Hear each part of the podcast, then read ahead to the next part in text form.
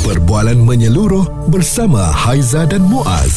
Pagi on point, cool 101. Semasa dan social. Hari ini dalam Pagi On Point kita nak bawakan untuk anda Kesihatan 101 mengenali kerintangan antimikrob ya. Sempena Minggu Kesedaran Antimikrob Antibiotik Sedunia yang jatuhnya pada 18 hingga 24 November setiap tahun. Jadi kita lihat dulu kerintangan antimikrob ini adalah satu keadaan apabila ubat tidak lagi berkesan untuk merawat jangkitan. Jadi kerintangan antimikrob menyebabkan rawatan biasa tidak lagi berkesan. Jangkitan berkekalan dan boleh merebak. Jadi antimikrob ini kalau kita lihat ada beberapa jenis yang kita biasa dengar adalah antibiotik, antivirus, ya, antifungal dan juga antiparasit. Dan mungkin ada di antara anda yang pernah dengar rintangan antimicrobial yang wujud apabila bakteria, virus, kulat ataupun parasit yang dirawat tidak lagi memberi tindak balas terhadap ubat yang digunakan. Dan ini menyebabkan sesuatu penyakit jangkitan tersebut semakin sukar diubati dan memerlukan antimikrob yang lebih kuat serta lebih mahal bagi menyembuhkan menyembuhkan jangkitan tersebut. Malah apabila bakteria virus kulat maupun parasit ini terlalu kuat jangkitannya dan rintangannya terhadap sebarang ubat yang ada ia boleh menyebabkan kepada kematian. Kejap lagi kita nak bawakan kepada anda mengenali dengan lebih lanjut mengenai kerintangan antimikrob. Semuanya di Cool 101 Responsif menyeluruh tentang isu semasa dan sosial. Pagi on point bersama Haiza dan Muaz di Cool 101. Selamat pagi yang dengarkan kami di online streaming cool101.audio. Hari ini kesihatan Cool 101 kenali kerintangan antimikrob. Yang mana kita bawakan sempena hari Minggu Kesedaran Antimikrob Sedunia ini ya 18 hingga 24 November.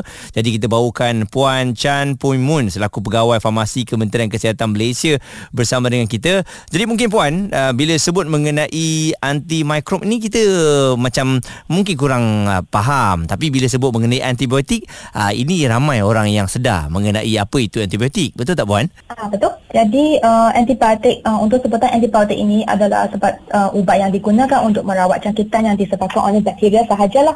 Uh, untuk antimikrob ini sebenarnya dia untuk uh, uh, merangkumi banyak jenis.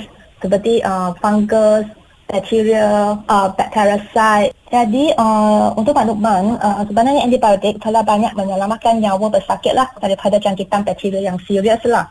Jadi uh, sejak tahun 1940-an, antibiotik berjaya mengurangkan kadar kematian daripada berbagai jenis penyakit berjangkit.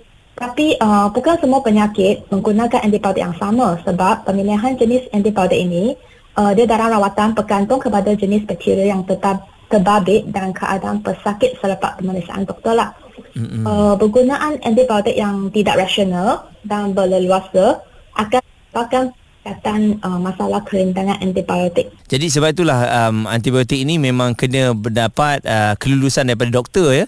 Uh, kalau doktor tak bagi kita tak boleh sewenang-wenangnya ambil antibiotik ni kan? Ah betul. Jadi uh, mungkin cara yang betul sebenarnya untuk mendapatkan antibiotik ni. Uh, sebenarnya cara yang betul untuk uh, mengambil antibiotik ini uh, jangan mendesak doktor untuk membeli uh, untuk membeli antibiotik lah. Masa kita merawat di uh, klinik swasta ke klinik kesihatan ke atau di hospital. Sebab bukan semua penyakit uh, memerlukan antibiotik. Uh, contohnya jangkitan virus lah. Lepas tu uh, penyakit uh, pesakit itu dia tidak boleh menggunakan uh, yang yang kena menggunakan antibiotik uh, kena menghabiskan antibiotik mengikut tempoh masa yang ditetapkan oleh doktor. Mm-hmm. Uh, uh, dia kena mengikut dos yang betul, masa yang betul dan dia tidak boleh uh, sesuka hati uh, berhenti makan antibiotik itu walaupun pesakit itu sudah berasa sehat lah. Puan uh, Chan akan terus bersama dengan kita kejap lagi. Anda terus bersama dengan Cool 101 Semasa dan Sosial suara serta informasi semasa dan sosial bersama Haiza dan Muaz. Bagi on point cool 101 kerintangan antimikrob perlu ditangani semua pihak berkepentingan. Jadi ini merupakan isu global terpenting yang perlu ditangani oleh semua pihak ya yang berkepentingan. Jadi kita bawakan isu ini sempena Minggu Kesedaran Antimikrob dan kita masih lagi bersama dengan Puan Chan Pui Moon, Pegawai Farmasi Kementerian Kesihatan Malaysia KKM. Jadi mungkin puan kalau kita tengok eh demam, batuk, sesama tidak semestinya memerlukan antibiotik ini dan bilakah sebenarnya antibiotik yang diperlukan? Okay, uh, sebenarnya kebanyakan sakit yang biasa yang kita jumpa di uh, uh, pesakit luar uh, seperti uh, demam, batuk, sesama sebenarnya mereka tidak memerlukan antibiotik lah. Kerana uh, biasanya mereka disebabkan oleh virus. Sebab antibiotik ini dia hanya merawat uh, jangkitan bakteria. Jadi dia memang memang tidak berkesan terhadap uh, jangkitan virus inilah. Jadi uh, pengambilan antibiotik yang tidak bersesuaian uh, akan menyebabkan kerintangan antibiotik uh, nombor satu mm-hmm. dan nombor kedua ini akan menyebabkan sakit uh, mengalami masalah yang atau kesan sampingan yang tidak diingini lah seperti cili birika atau ram semasa mengambil antibiotik yang tidak memerlukan.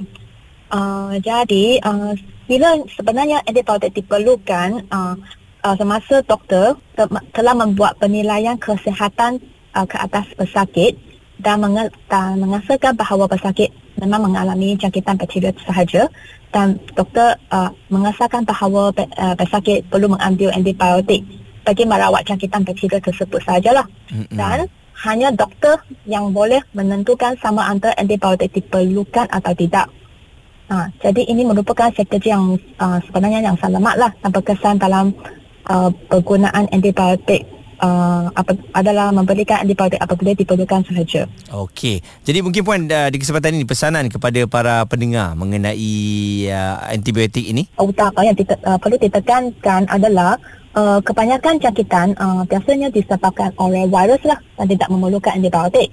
Dan salah guna antibiotik ini adalah punca, sebenarnya punca kepada kerintangan antibiotik lah. Puan Chan Pui Moon, Pegawai Informasi Kementerian Kesihatan Malaysia KKM menerangkan kepada kita sedikitlah mengenai kenali kerintangan antimikrob dan juga antibiotik. Eh, jadi kita yakin uh, di waktu ini uh, pencegahan kerintangan antimikrob adalah tanggungjawab bersama. Uh, yang paling penting anda kena dapatkan nasihat doktor jika tidak sihat. Ikut arahan pengambilan ubat antimikrob yang betul, uh, lindungi diri daripada jangkitan. Jangan kita ambil ubat uh, sesuka hati nanti akan memberikan kemudaratan kepada kita. Dan satu lagi ubat-ubat uh, terutamanya antibiotik yang telah pun lama jangan kita makan semula. Uh, dan uh, satu lagi uh, jangan kita ambil orang lain punya kan? Hanya yang telah mendapat pengiktirafan daripada doktor saja yang harus kita ikut suara serta informasi semasa dan sosial bersama Haiza dan Muaz. Bagi on point cool 101